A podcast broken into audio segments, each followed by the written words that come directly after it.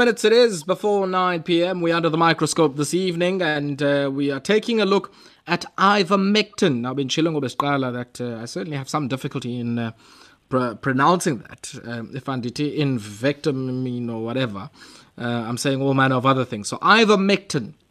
That's the name of the drug. And uh, uh, yeah, the big question now is, I guess, um, this drug having not been authorized up until now, uh, what is it? What does it do? And uh, what are the implications for human use? Dr. Nathi Mdladla joins me uh, to help us answer some of those questions. Associate Professor and Chief of ICU at the Dr. George Mukhari Academic Hospital and uh, Sefako Makgatho University. Doc, good evening to you and welcome. Good evening, Ayanda. Um, thanks for having me over, and uh, good evening to your listeners as well. Doc, um, maybe let's let's start off here when we talk about ivermectin, what, what is it and, and what is it currently used for? Um, the first thing probably that I might have to probably correct and um, align is the fact that ivermectin used to be uh, recognized and registered in South Africa for human use. So mm-hmm. what happened is that um, the license was supposed to be renewed and nobody renewed the license. And there's a reason for that and it's mainly because the drug is so cheap that no company was going to make money out of it. So nobody was willing to go through the process of registration and renewing the license. So it used to be registered. So going then to your question, um, ivermectin is actually a World Health Organization essential drug. Um, it's been used for curing all sorts of parasitic infections, both in animals and humans from about the 80s. It was discovered in the hmm. late 70s uh, and started being used in humans from about 1981. Um, and the reason it's actually a WHO essential drug is because it wiped out river blindness, a predominant condition in third world countries. It mm. erased in worm infestations in the third world and all other sorts of parasitic infections. And in fact, the discoverers of the drug received um, a Nobel Prize for science for coming mm. up with the drug. It's a very safe okay. drug. It's used all over the world. Mm, mm, mm. Now, now, now, now, talk. I mean, in the case of you know COVID nineteen, what what what about uh, the properties of this particular drug make it suitable as a treatment for COVID nineteen? Or I guess, in the case of um, you know the, the explanation you've given us for why it wasn't authorized, yeah. Uh, why it wouldn't be? So the, the, the simplest question is that there was no reason why it should be shouldn't be authorized. Let me put it that way. Mm. But obviously, SAHPRA has got a list of registered drugs. So unless something is registered within SAHPRA, they cannot permit it. So it's actually a technical reason why it was not registered in South Africa. It was not because of safety. It was not because of any other mm. issues. It was because mm. nobody applied for re-registration of the drug. That's the first point. So, in terms of its effect, when COVID started, all over the world, including South Africa, everybody looked for a cure for COVID 19. But because it was obviously a new virus that nobody had seen before, the easiest thing to do was to look for what you have at your doorstep to see what you can use to cure the virus. And that's what is so called repurposed drugs. So people started looking for what was available that can be used and repurposed to use against COVID 19.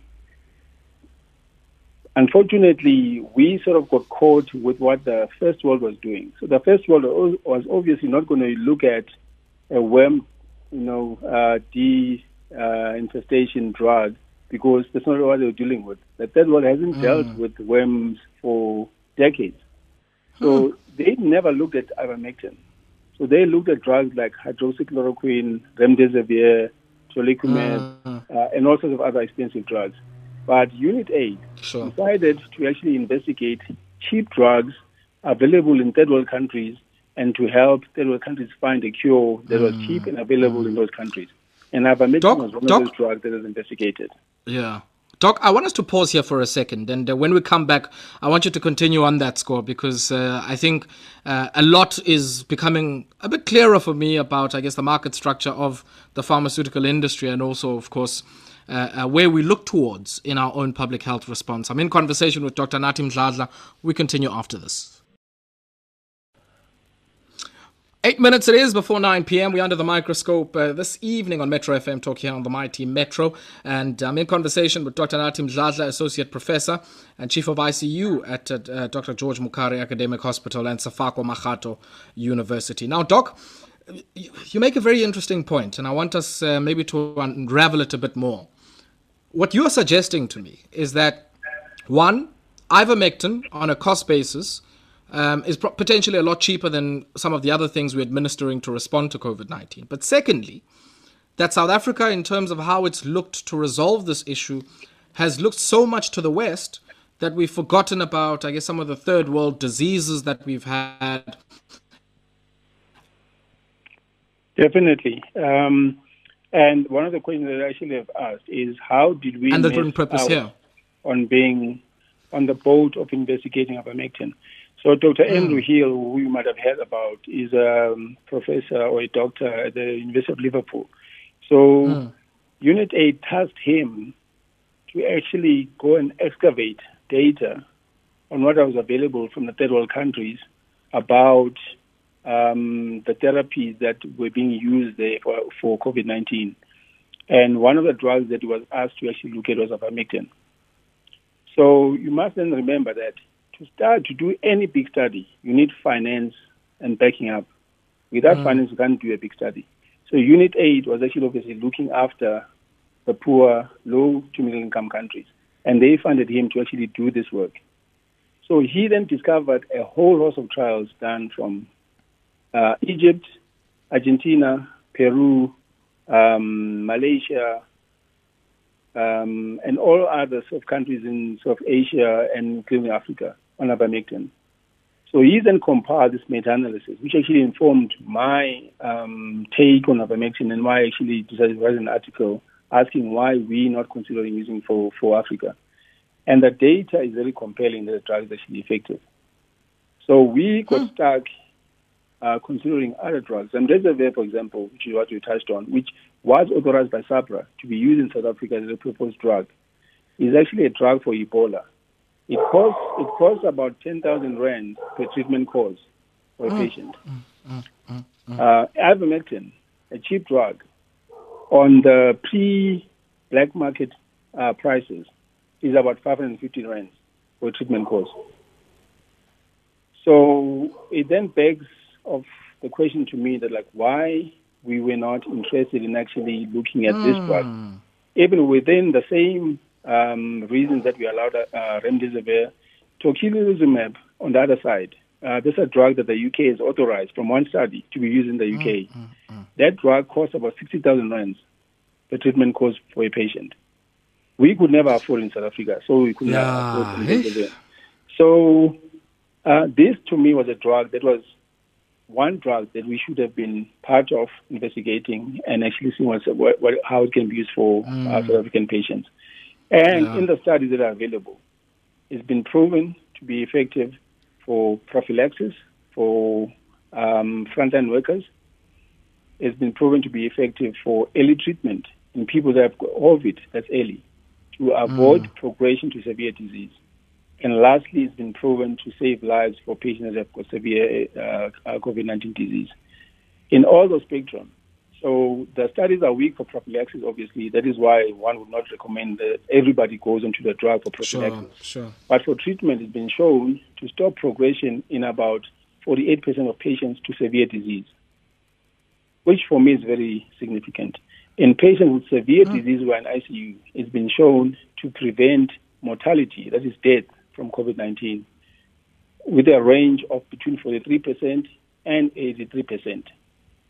Now, even if you take midway of 50%, if we could save half of the patients with COVID 19, severe disease, who are in ICUs and so on, from mortality, that would be a big gain. Mm, mm.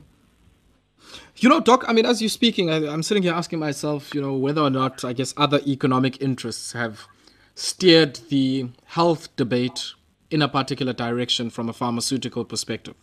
Uh, because on the other hand, you're hearing uh, a narrative that says we're running helter skelter, trying to reprioritize budgets, trying to raise taxes, trying to borrow or increase our borrowing requirements to fund vaccines, which even many in the European Union are starting to argue are overpriced and effectively are uh, creating a, a massive export market in a context of artificial scarcity. And yet, you have ivermectin here, as you're suggesting, much cheaper. Um, what, what, has been the, I guess, official response from our health authorities, especially as it relates to, to, to ivermectin prior to this?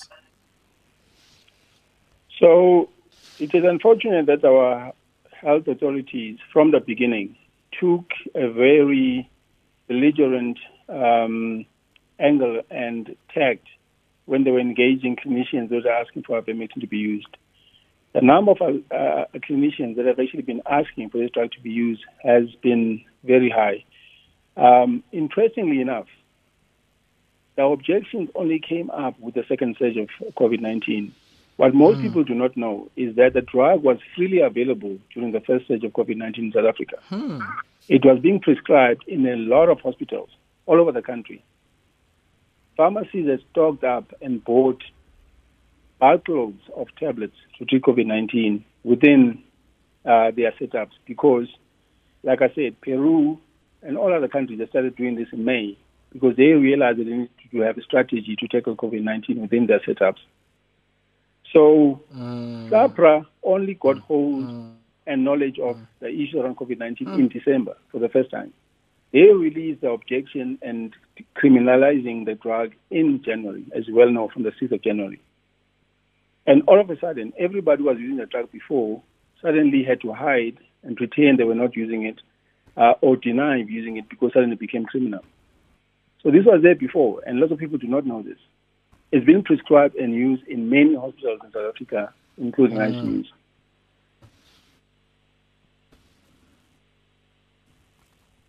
leave it mm. here, unfortunately. And uh, thank you very much for an insightful conversation. Um, I, am certainly, yeah, yeah, yeah, probably going to be reading up tonight uh, about some of the debates on, on, this particular score. But really, thank you very much for taking time out and sharing your wealth of experience and uh, insight with us. You're welcome. Dr. Nathi Mdladla is an associate professor and chief of ICU at Dr. George Mukhari Academic Hospital and uh, the Sefako Makgatho University.